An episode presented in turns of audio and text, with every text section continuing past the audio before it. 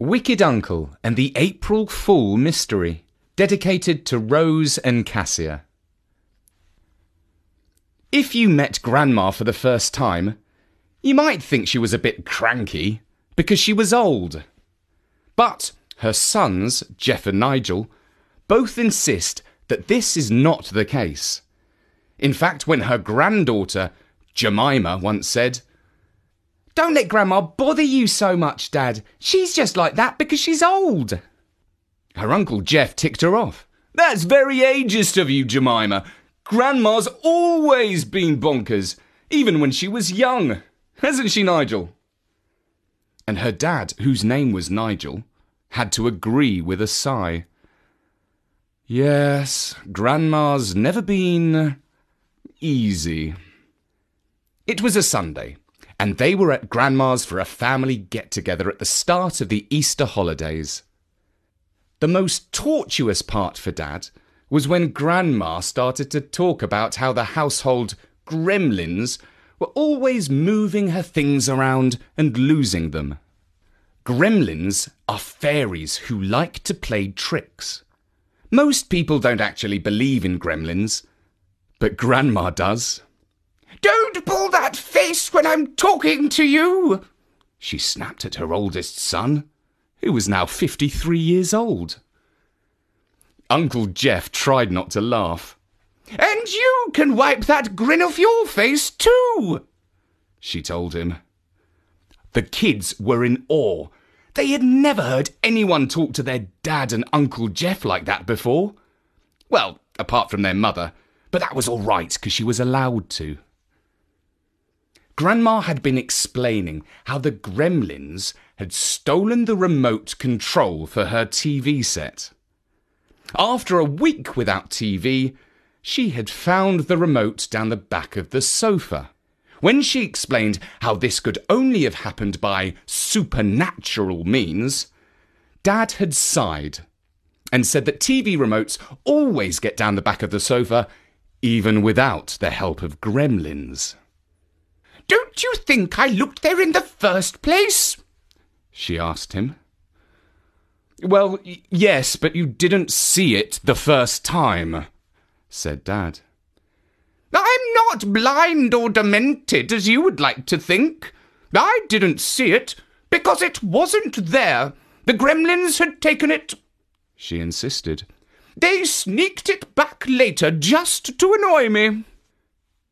That was when Dad sighed, and she gave him a good old ticking off. It went on for a while. Mum saw the little lines around Dad's eyes that meant he was getting more and more stressed. But Grandma did not seem to notice. Although she was 83, once she got going, she did not seem to lack for energy. All I want is for you to agree with me that there is no normal explanation for all the funny things that go on in this house, she went on. You just won't agree with me because you think I'm a mad old lady. But let me tell you, I am a hundred percent certain that it's the gremlins who play pranks around here. It was the gremlins who moved the remote. It was the gremlins who broke my teapot when I was out of the kitchen. And it was the gremlins who put a stain on the carpet by the window. I'm telling you, there is no scientific explanation for any of these goings on, and it hurts me that you don't agree. Mum looked at Dad with eyes appealing to him not to be stubborn and to humour Grandma by agreeing with her so that they could all sit down and eat lunch in peace. Okay, okay, I agree, said Dad finally. But that did not satisfy Grandma. No, you don't. You're just saying that to shut me up, she hit back. But I won't shut up because you can't explain how these things happened, and my own son should give me the courtesy of believing me when I say that the gremlins took them. Dad looked over to his brother for some moral support. But Jeff had quietly slipped out of the room, presumably to go to the bathroom. Eventually, when everyone, except for Grandma, was completely exhausted by the argument, they sat down to Sunday lunch, which had been in the oven a good 25 minutes longer than it was supposed to cook and was completely dried up. Eat up, dears, said Grandma cheerily. There's nothing like a good roast. Finally, after coffee, the family managed to escape from Grandma's house. Out on the street, Dad looked around for the car, but it wasn't where he left it. This is all we need. It's been stolen. We'll have to call the police. And the worst part is we'll have to go back to Grandma's and wait for them. He said with a heavy heart. But before he could take out his mobile phone, Jeremy came running back along the pavement, calling out, Found it, Dad! It's round the corner! It can't be, said Dad. It must be another brown saloon car. Is there really anyone else who could choose reddish brown as a colour for their car? asked Jemima. And it definitely was their car, because it had their number plate, and Dad's keys opened the door, and Jeremy's football boots were lying on the floor. They drove back home somewhat mystified. Mum said, Perhaps it was moved by Grandma's grem. But before she could complete the sentence, Dad snapped, Don't you start! I think I'll go crazy! Which the kids in the back thought was hilarious. Later that evening, Dad took some paracetamol and went to bed early. Mum said, Well, that's been a tiring and somewhat mysterious day. Over the next week or so, Dad, who was very neat and tidy and had a place for everything, found it hard to find some of his possessions. It's true that some of us have to hunt around for our keys, or our pen, or our phone, but Dad never did. He was very particular about where he put things. Until now, when all of those things seemed to go missing all the time. Perhaps, he thought, this happens normally, but after that horrid conversation with my cantankerous mother. He did feel guilty about thinking such a thought. I just noticed this happening when before I would have thought nothing of it. For instance, he got up on Monday morning, went to his wardrobe, and couldn't find a single suit with a pair of trousers. After a lot of hunting around, it turned out that his trousers were hanging up in his wife's cupboard.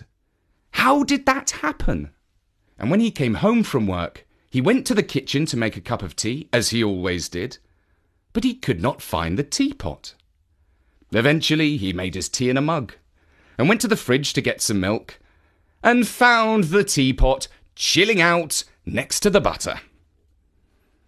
Liz must have absent mindedly put it there, he thought to himself. And naturally, when he could not find the TV remote, he took all the cushions off the sofa. But it wasn't there. And later, when Jeremy found it, it was exactly where you would have expected down the back of the sofa. And so it went on throughout the week. There were other little things that niggled him. He was reading a detective novel, and it was his habit to turn over the corner of the page he had reached before he went to sleep. But each night he found the wrong page turned over and lost his place. And every morning his shaving mirror was upside down. It worked perfectly well the other way round. After all, it wasn't as if his reflection was upside down, but it bugged him that the name of the manufacturer was upside down. A week went by. Dad was a bit bothered by all these strange happenings, but not so bothered as to actually start believing in the supernatural. Oh no, not him. He had a degree in mathematics and physics.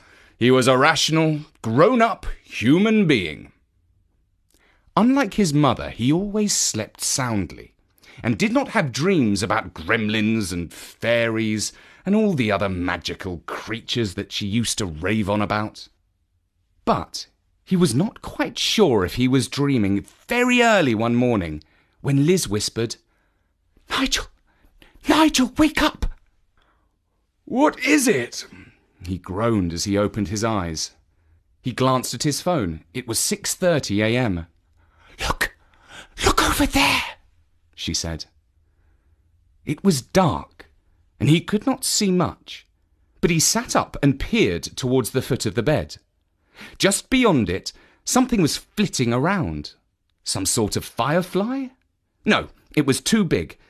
In fact, it was too human in shape. It was gone.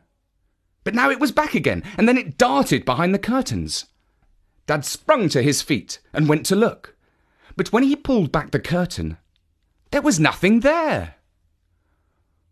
What do you think it was? whispered Liz. I, I don't know, he replied. But whatever it was, it's it's vanished now.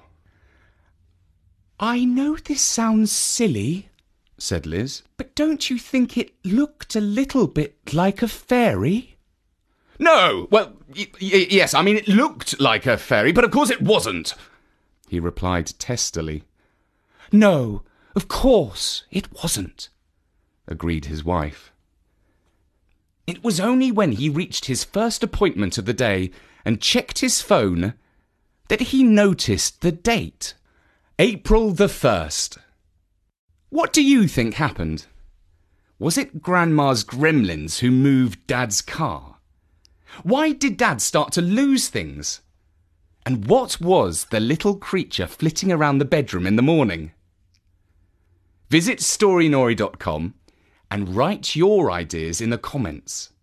Bertie will read out some of your best ideas and reveal his solution to this mystery shortly after April the 1st, 2018. So look out for that. And I'm delighted to dedicate this story to Rose and Cassia. Cassia writes that her family are huge fans of Storynory. Rose's favourite stories are about Astropup. My favourite stories are about TikTok Turkey. Dad's favourite stories are the world myths. And Mum's favourite stories are all the originals. We wish Storynory the best of luck reaching their goals. Thank you, Rose and Cassia, and your mum and dad, Alex and Christine, for supporting us on Patreon. We really are grateful for your support. For now, from me, Richard, at storynory.com, goodbye.